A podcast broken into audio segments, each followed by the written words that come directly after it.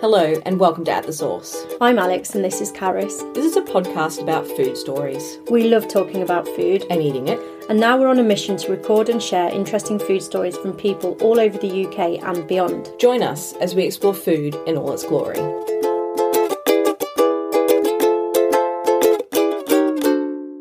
Welcome to At the Source. We're in Haywards Heath today with Sam Bilton, a food historian, writer, and cook. As you know, if you listen to any of our previous episodes, this is right up our street, and we're both really excited to find out more about Sam and everything she does. Aside from having a master's in culinary arts and reaching the final on Channel 4's My Kitchen Rules UK a few years back, Sam is also a regular blogger and runs cookery courses from her home. As usual, we've picked someone with a lot going on. We could talk to Sam all day about what she does, but given we've only got about 30 or 40 minutes, we're particularly interested in hearing about Sam's path into food history and her Supper Club series Repast, which combines her love of cooking with food of the past. Welcome, Sam, Well, thank you. Or we should say thank you for having us. in your home and providing us No, with it's no problem at all. delicious gooseberry cake and cheese scones. It smells amazing. I'm trying really hard to eat it quietly in the background. You're going to have to wait. Oh, okay. So, Sam, as you probably know, we always start our podcast with one question, mm-hmm. which is what is your first memory of food? I, you know, I thought about this, and it's really hard to pinpoint because um, I think food's always been important to me. But I do remember making Christmas puddings with my grandmother, my late grandmother, who sadly died this year. Um, 102, you said. Yes, she was 102. It's amazing. she wasn't a fancy cook, but she was a, a simple cook. But she made the most amazing pastry. I mean, literally, I have never ever tasted pastry like my grandmother used to make. And she basically was still making pastry right up until she went into a home at the age of about 96. So, That's impressive. yeah, Yeah. yeah. And so you were making Christmas puddings with your grandma as your first. Yeah, so we made. Uh, um, I mean, um, I, and I. This is my as an adult. This is what I think I remember as my first food memory. I'm sure I could probably go back and find something else. But we made Christmas puddings, and it's a. I don't know that we did it on Stir Up Sunday, but the tradition is to get all the members of the household to have a stir and all the rest of it. Um, but I um, remember making them when I was probably four or five. And then when I was about 15, she produced this pudding one year for Christmas and said, This is one of the puddings you helped me make when you were That's like five."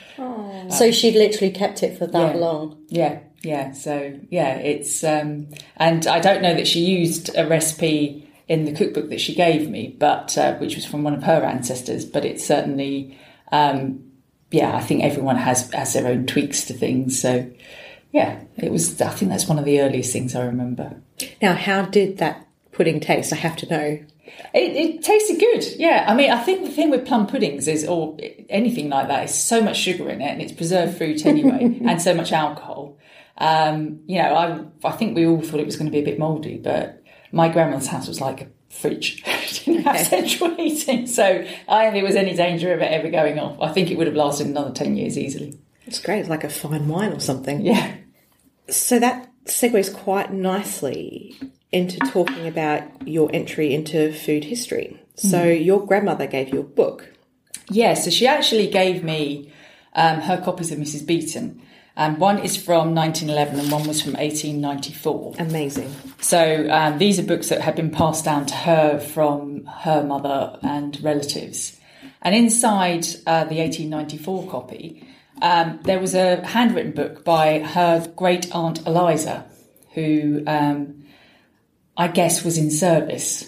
We don't know much about great aunt Eliza, so she was my grandmother's grandmother's sister. So, yeah, it's Quite far back. quite far back. And the book uh, is the notebook is dated from 1871, so we can be pretty sure that they're Victorian recipes. And we've actually got these in front of us now. Yeah. And I've taken some photos, which we'll put on the website. But it must have been so amazing to open what is already a, a real treasure of this old Yeah. Mrs. Beeton's book and then find this handwritten notebook inside. Yeah. Tre- it is family treasure. It is, yeah, and it's. I mean, I've always had the interest in food and history. Uh, it took me a while to kind of realise that I was fascinated by the his- history of food specifically. Um, I've always cooked. Um, I'm from you know my family and my mum and my grandmothers were both all very good cooks. Um, and then I think you know I, I started getting these old cookery books and being more and more fascinated by these old cookery books. And we sort of covered food history as the element, an element in the MA. So, um, How yeah. old were you at this point? uh, when I received this. Uh, it wasn't that long ago, um, probably in my early to mid 30s. Okay. So, So you'd already done your masters in culinary arts at that point. no, no, I didn't do that until after I had um, my second son, Alex. So, yeah, it was, and that was only, well, actually, I said it was only, it was about 10, year, um, 10 years ago, so I was in my late 30s then. So do you think that receiving these books from your grandma may have influenced your decision to to combine food and history in a more professional so. way?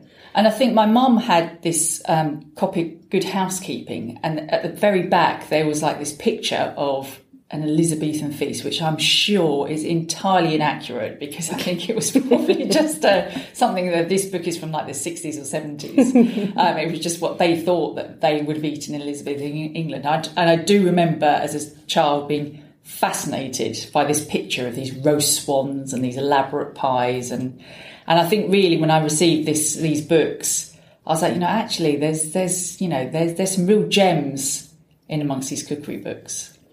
So back to great, great, great Aunt Eliza's handwritten notes. Did you take some time to decipher them? Because the handwriting is obviously quite old fashioned? yeah it does it is quite um, when you read handwritten books it is yeah I mean, on one hand it's incredibly beautiful my handwriting's awful but um, Tell me about it. It's a lost art, though, isn't it? It is? It de- uh, absolutely. It's definitely a lost art because uh, we don't nowadays. We don't need to really write, do we? Because we, we've got computers. Quite often, Um, I when I do have to write, my hand. You know, we just went on holiday and I did a load of postcards for my grandma and Dave's parents, and my hand was like dropping off by the end of it because I was so not used to writing anymore. Yeah. So I mean, it's yeah. It did take a it did take a while, and then again, the reason I think she was probably in service. Some of the quantities in the recipes are immense. So her recipe for plum pudding. I mean, I've had to scale down quite considerably by like eighths Wow. because it's, it was like a ridiculous amount of fruit and suet and all the rest of it. So you've actually cooked from your great aunt Eliza's. Yes, I, I do make her plum pudding. That's the one. And I when I do my Christmas pudding um, sort of master classes and demos, I that's the one I use because plum pudding or Christmas pudding is essentially it's the same ingredients, but people have different um, takes on it. So she actually says to use um, I um, prunes. I think yeah, plum pudding. She always she says oh no with plums. She actually says plums. That's Well, interesting. It is because I've I've always taken that to be prunes rather than you wouldn't want to put fresh plums in. I wouldn't have thought. Yeah, and I was. I think we went to a talk. Um, With Annie Gray. Annie Gray, and Yeah. she was saying that plum was actually just any dried fruit Yeah, for them as absolutely. well. So yes, yeah. it was. it's Yeah, hard to tell. yeah. So she's got the currants, and then she's got the plums, and then the candied peel. Um, and it, you know, it's it's uh, So flour, breadcrumbs. breadcrumbs. Yeah, It is actually really hard to read, isn't it? yeah. It does take One um, glass of brandy. and I think it's some of the measurements as well. And then the thing with like eggs, you have to remember that eggs then they w- would have been using much smaller eggs, That yeah, which comes becomes a problem when you're scaling this down. Because I tried, you know, she says originally six eggs, and I'm thinking, well, that's probably three or four eggs now, large eggs. Um, but uh, And yeah. she says to boil for 15 hours. Yeah, but this is an immense pudding. I Right, mean, if you made this pudding as a one pudding on its own, and it would have been um, it, this pudding wouldn't have been mold, in a, a mold or a bowl. This would have been gathered up in a cloth and boiled in a massive um, a massive pot of water, rather than being boiled in a. I make them when I make them. I do them in a pudding basin, um, and I don't. But I still think it takes a long time to make a Christmas proper Christmas pudding. I mean, you're still looking at a good number of hours, even for a smaller one. have you experimented with any other recipes in there?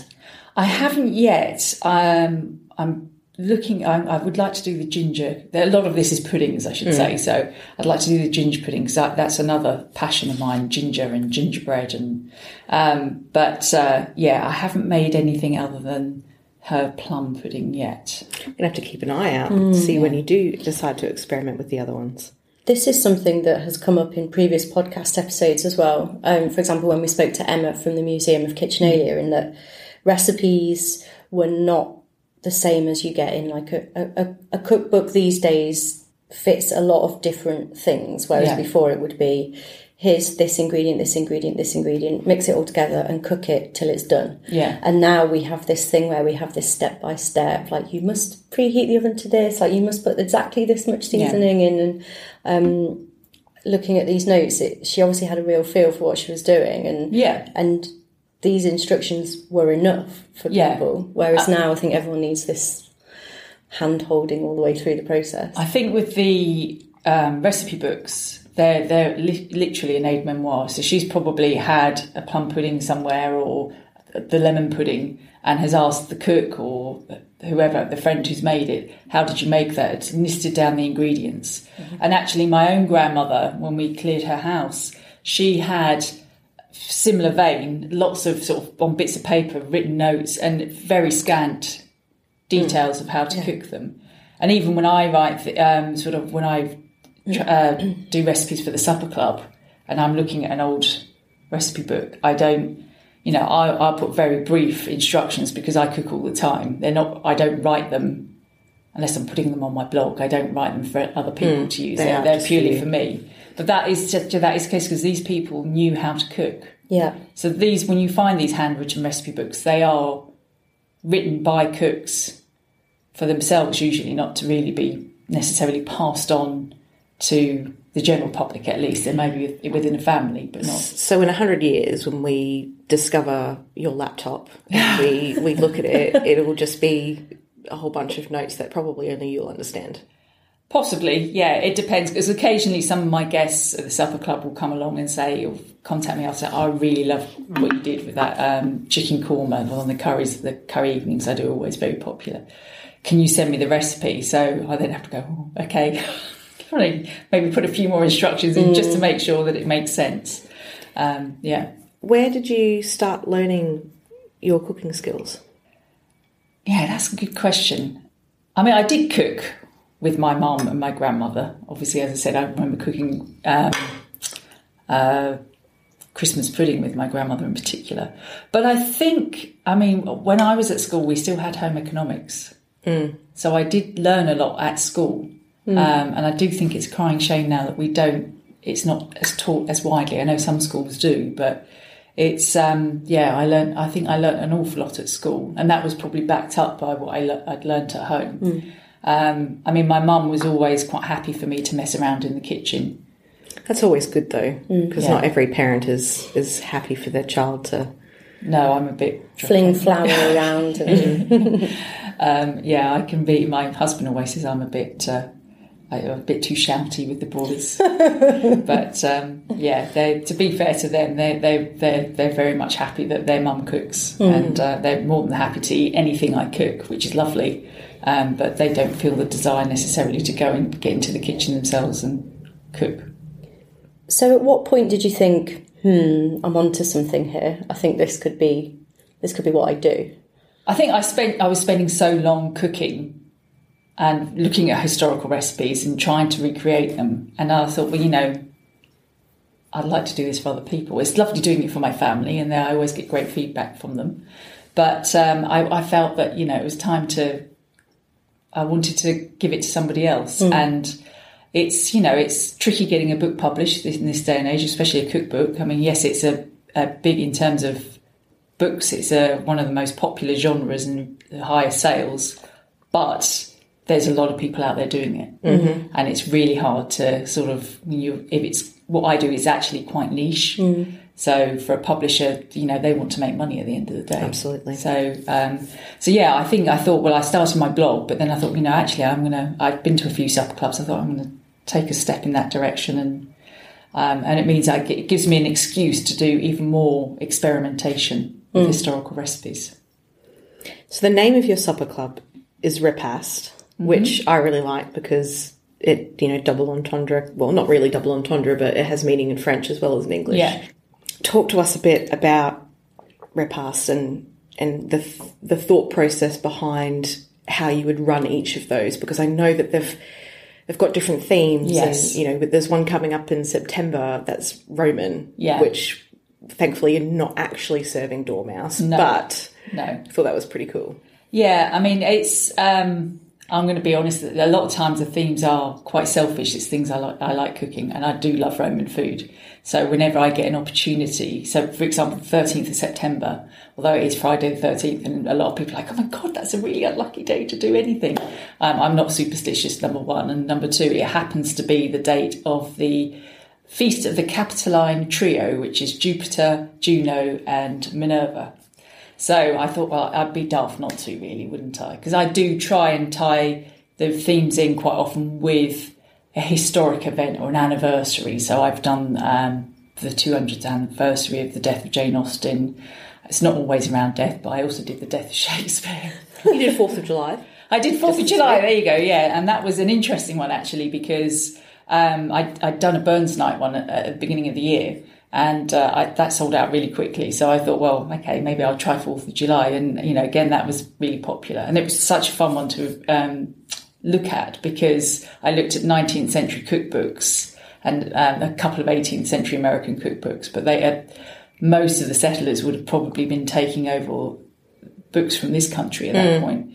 So um, I did look at the Amelia Simmons book, but uh, most of the recipes came from the Virginia Housewife and Fanny Farmer. So Virginia Housewife was by Mary Randolph, and Fanny Farmer wrote the Boston Cookbook, which had been it was a bestseller. It was a bit like Mr. the American Mrs. Beeton's. Okay. So yeah, so and it was you know my view was everyone was like, why are you going to do American food? American food's rubbish, and I was like, well, It's it's always been that way. it, no, and it, it well, it still isn't that way. There's some amazing food in America. People just have a very fixed view on. yeah. So, what did you serve out of So interest? um, I did because I did my research and I said oh, the Virginia Housewife book was really really interesting because that sort of written sort of in the, the South.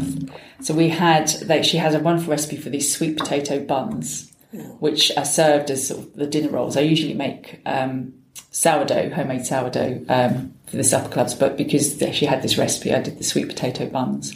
They had um, Fanny Farmer's corn oysters, but they were just corn fritters. But I love the name, so and I, I have to admit this wasn't a, a, a Fanny Farmer recipe, but I served them with bacon jam. Because obviously Amer- Americans love this idea of the savoury and the sweet together. So Baconizing everything. yeah, but it's bacon jam. if you've never tried it, it's yeah, it's the yeah, it's amazing. And we had I had they found this recipe for barbecued shoat, and I was like, well, I've got to do that because uh, exactly, it's, a, it's a name for it's an, apparently an old name, uh, an old American name for a a young hog. Okay. Shoat. Yeah. Shoat. Um, I has to be said, I didn't do a whole hog. I did. Um, I think I did leg of pork. Um, Barbecued shoat. and it actually isn't barbecued at all. Oh. but that's but that was not in our term, but not what we would call barbecue. Um, it is slow cooked, but I did actually put mine on the barbecue for about thirty minutes and then slow cooked it. And it's the sauce that gives it its name. So the sauce was made with mushroom ketchup, um, red wine, and water, and some herbs and garlic. Um, That doesn't sound. and It, sugar. it doesn't. It doesn't sound out of place in a menu No, today. and no, and it was it's it was really really nice. Quite the sauce was quite sweet, so I did hand the sauce around separately and said, look, you might want to. It depends on your taste buds. If you like quite sweet things, then pour away. But uh, But then I think if you're going to a supper club that specifically uh, focuses on historic food, then Yeah. you're going to be quite a brave culinary, have a brave Yeah. culinary palate anyway, because Yeah. otherwise you just go to McDonald's. Well, quite yeah. Um, and then again, Mary Randolph had a recipe for um, donuts, a Yankee dish as she calls it. They So looked good. they were they were rather bigger than I had anticipated. No was- such thing as a too big donut. they were, yeah, they were supposed to have two on the plate, and I was like, oh my god, they were immense. After you've eaten all these courses, because they'd had a a cheese sort of like cheese souffle, which was a Fanny Farmer recipe, which used breadcrumbs. Great idea for using up breadcrumbs as a base. Um, so they'd had quite a filling meal. So I did put the extras on the table. I was like, please knock yourselves out. But I had loads of donuts left. But the that was inspired. The ice cream was inspired by Thomas Jefferson because um, and also the souffle was inspired by Thomas Jefferson because he was in himself a gourmet. He's been uh, ambassador to France, and he's credited for bringing back the f- ice cream recipe and an I ice cream read that. maker, yeah, to America. As I said on the night, I'm not entirely convinced that's true. I think other there might have been other immigrants that came to America that had, had knew how to make ice cream before Thomas Jefferson, but that is the story. He just popularised it, I guess. Well, exactly. But he um, he had recipes for he like for chocolate ice cream, which is why I included that on the menu for dessert. But the big cheese uh, souffle I served, he was apparently presented in 1802 with this massive cheese. It was 135 pounds, like four foot across and 18 inches high. It's almost as big as you. I know. I was just thinking Yeah, that. so- and I also look like a massive cheese. so I thought that that was be a great, you know, I love, I like to have a story behind what I cook if I can, not just, you know, this is, you know, so when I did Jane Austen, I tried to, her sister-in-law had written a handwritten book, funny enough, um, which has been subsequently published as a cookbook. Um, and I tried to use a lot of Martha Lloyd's recipes for that particular supper club to sort of say, well, this is what Jane Austen might have eaten when she was at home with her brother and sister-in-law. How long does it take from the point that you've decided on the theme to the point that you've got the recipe, the recipes, you've tested them, and you're ready for your supper club guests? Because it sounds like a lot of work. Well, I'm now, I've been doing this for quite a few years now, so I'm now at that point where I can cherry pick because the thing with recipes, I was explaining this the other day to um, a group of National Trust volunteers. uh, Is the recipe writing is quite fluid. There isn't like a cut-off point. So, for example, medieval food, which is really a legacy of Roman food, is heavily spiced. But then, equally, if you look at Tudor food, they're still using spices, and then gradually, in the 18th century, they used less um, or different flavourings come in.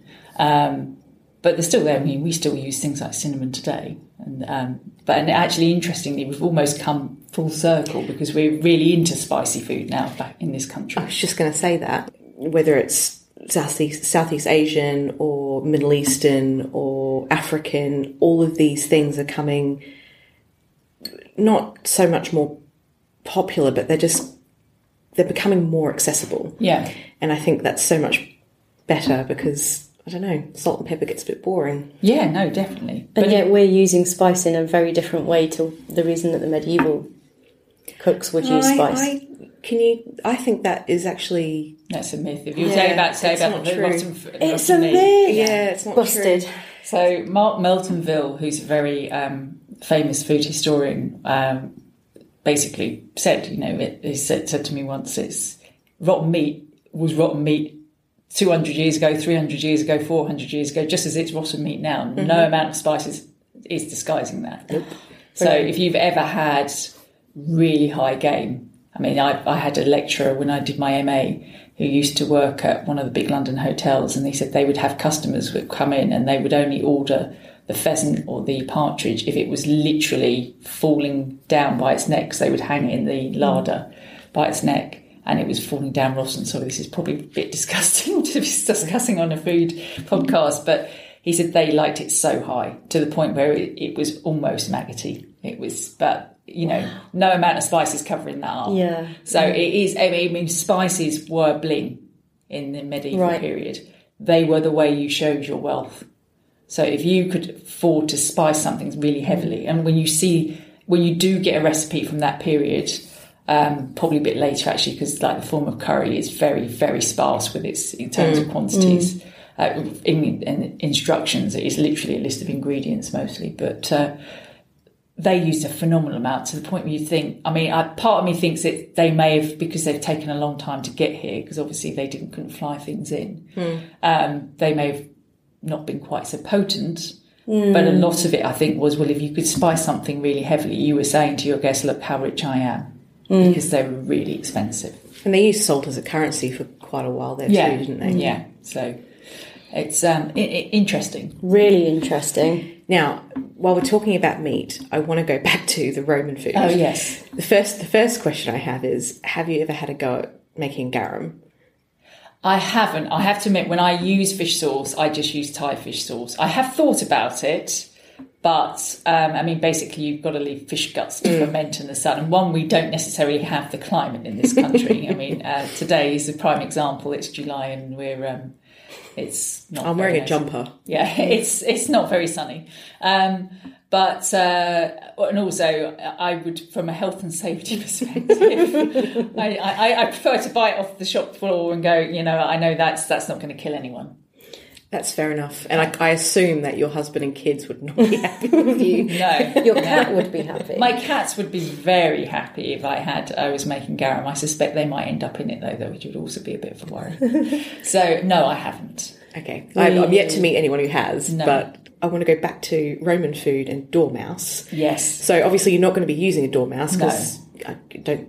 Do they, I, I think they're a protected species. I'm not even sure they're that uh, they're native to this country anymore. I mean, they may be, but um, I've I looked them up online and they look like a bit like a squirrel. I'm not going to use squirrel either. so the oh, yeah. Okay. So what are you going to use? So the recipe is actually I, because I like I like to inject a bit of fun, if possible, a story behind it. So the recipe is actually for a, a Lucanian sausage, which is a, a recipe by Marcus Gavius Apicius, Apicius. and it's it's just pork based with um, herbs and spices, and I'm going to shape those into probably like little koftas and. Make them look. I had. I did buy a sugar mouse mold, but I don't think they're going to translate to the sugar mouse mold. But so the dish itself is called Trimalchio's dormouse. yes, You say that it's based on sausage. So do you think that it ever involved a dormouse, or do you think it's Oh, the no. shape of the No, no, no. sausage looks He- like a little? They mouse? did eat dormice. It Oh. So Trimalchio um, is a character out of um, a play uh, called Satyricon, and he has this amazing feast, and it's it's really sort of taking the Mickey um, out of uh, Roman excess, I, I believe. So, um, and one of the things is they list the the things he serves at this bank, massive banquet, and one of the things is stuffed dormice um, drizzled with honey and sprinkled with poppy seeds. And on the same platter, they also happen to have sausages. So I feel I feel justified in making the dormice a sausage, not serving real dormice. But that's that's where it comes from. Um, and he, you know, they he has things like flamingo tongues, and it's all very weird and wonderful. Can't imagine there's a lot of meat on a flamingo tongue. I wouldn't have thought so. No. Imagine it's the same as a duck tongue. Yeah, yeah. So, I mean, they. I think the it's like a lot of recipe books from until really you get to the nineteenth century. A lot of the food represented is proper high end cuisine. It's not what most people are eating. It was purely about showing off and saying, "Look how yeah, rich I am." and yeah, um, yeah, definitely.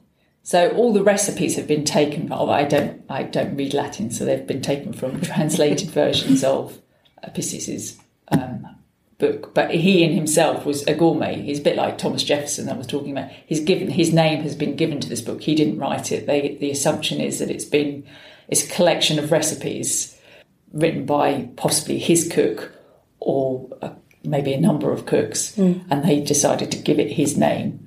I guess, yeah, to sort of help promote it.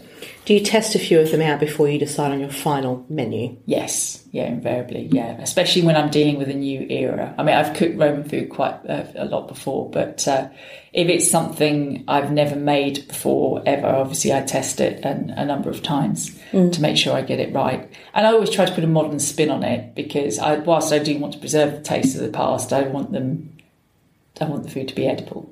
Yeah. Yeah. So I, I mean, well, as I said, with the quantities of spices, I mean, some of them are horrendous amounts of spices. You know, like a whole ounce of ginger, and you think, oh, Oh, cinnamon or mace. Um, and mace particularly is that I love as a spice, but you wouldn't want or cloves as well. Like, You wouldn't want to have a whole ounce of cloves in like No, a thank you. pudding or something. So yeah, I try to tone it down a bit and um, maybe put a modern spin on it. And I don't beat egg whites for eight hours or like It's a long time to beat egg whites. Best your favourite time period to eat in? Uh, yeah, I, I can't answer that because I really I love all food history. I, I really do like because I love spices. I do like Roman food and medieval food. Although I haven't done a medieval supper club, I don't think I've done one actually since I did the Magna Carta one in um, 2015. But yeah, I like I love spices. So anything that involves spices. But then you know I love the British Raj, and actually Victorian curries aren't as highly spicy as you might think they would be, but they were rather fond of chili. I think they went a bit of chili overdrive, which surprises a lot of people. I tried to tone that down as well because some of the recipes you look at the amount of chilies, you're like, oh no, I don't think so. Knowing them, it's probably something to do with aphrodisiacs. Possibly, yeah, yeah, or um, yeah. summoning the dead or something. probably, yeah. The gosh, Victorians were really into ghosties and um, all of that kind of stuff. So, um, for people at home who maybe are thinking of setting up a supper club themselves, what would be your advice for a supper club that you're running from your home? Yeah. What would be your kind of top tips? I, I mean, a lot of people say, "Do I mind having strangers in my house?" And I think it's you know the people that you get that come to a supper club because it's a communal table. They tend to be quite outgoing, gregarious people anyway. Um, so I'd say, firstly, don't worry about that. I mean, I've never, I've been doing this for um, properly for three years. Um, I sort of tested the waters in 2015 um, to see whether how it would work and how it'd be received because I live in a, quite a small town in Sussex. Um, I didn't know how it would go down, but everyone that comes really enjoys the experience, and you get the, those the people that come are the, those people that, that would enjoy that experience. They enjoy eating out and meeting new people. Um, I'd say just go for it. I mean, ju- maybe don't be too ambitious with the first couple.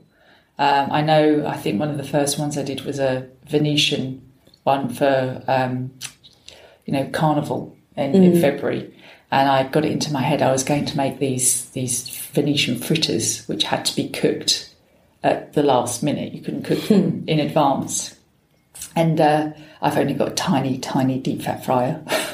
It took me a long time, and I didn't start early enough, so the dessert was rather late coming out because I was doing these little fritters because I could only cook about two at a time. So yeah, I, if you can do, keep it simple and do try and do stuff that can be prepared in advance and sort of maybe made hot on the night, or you know, slow cooking is great for that.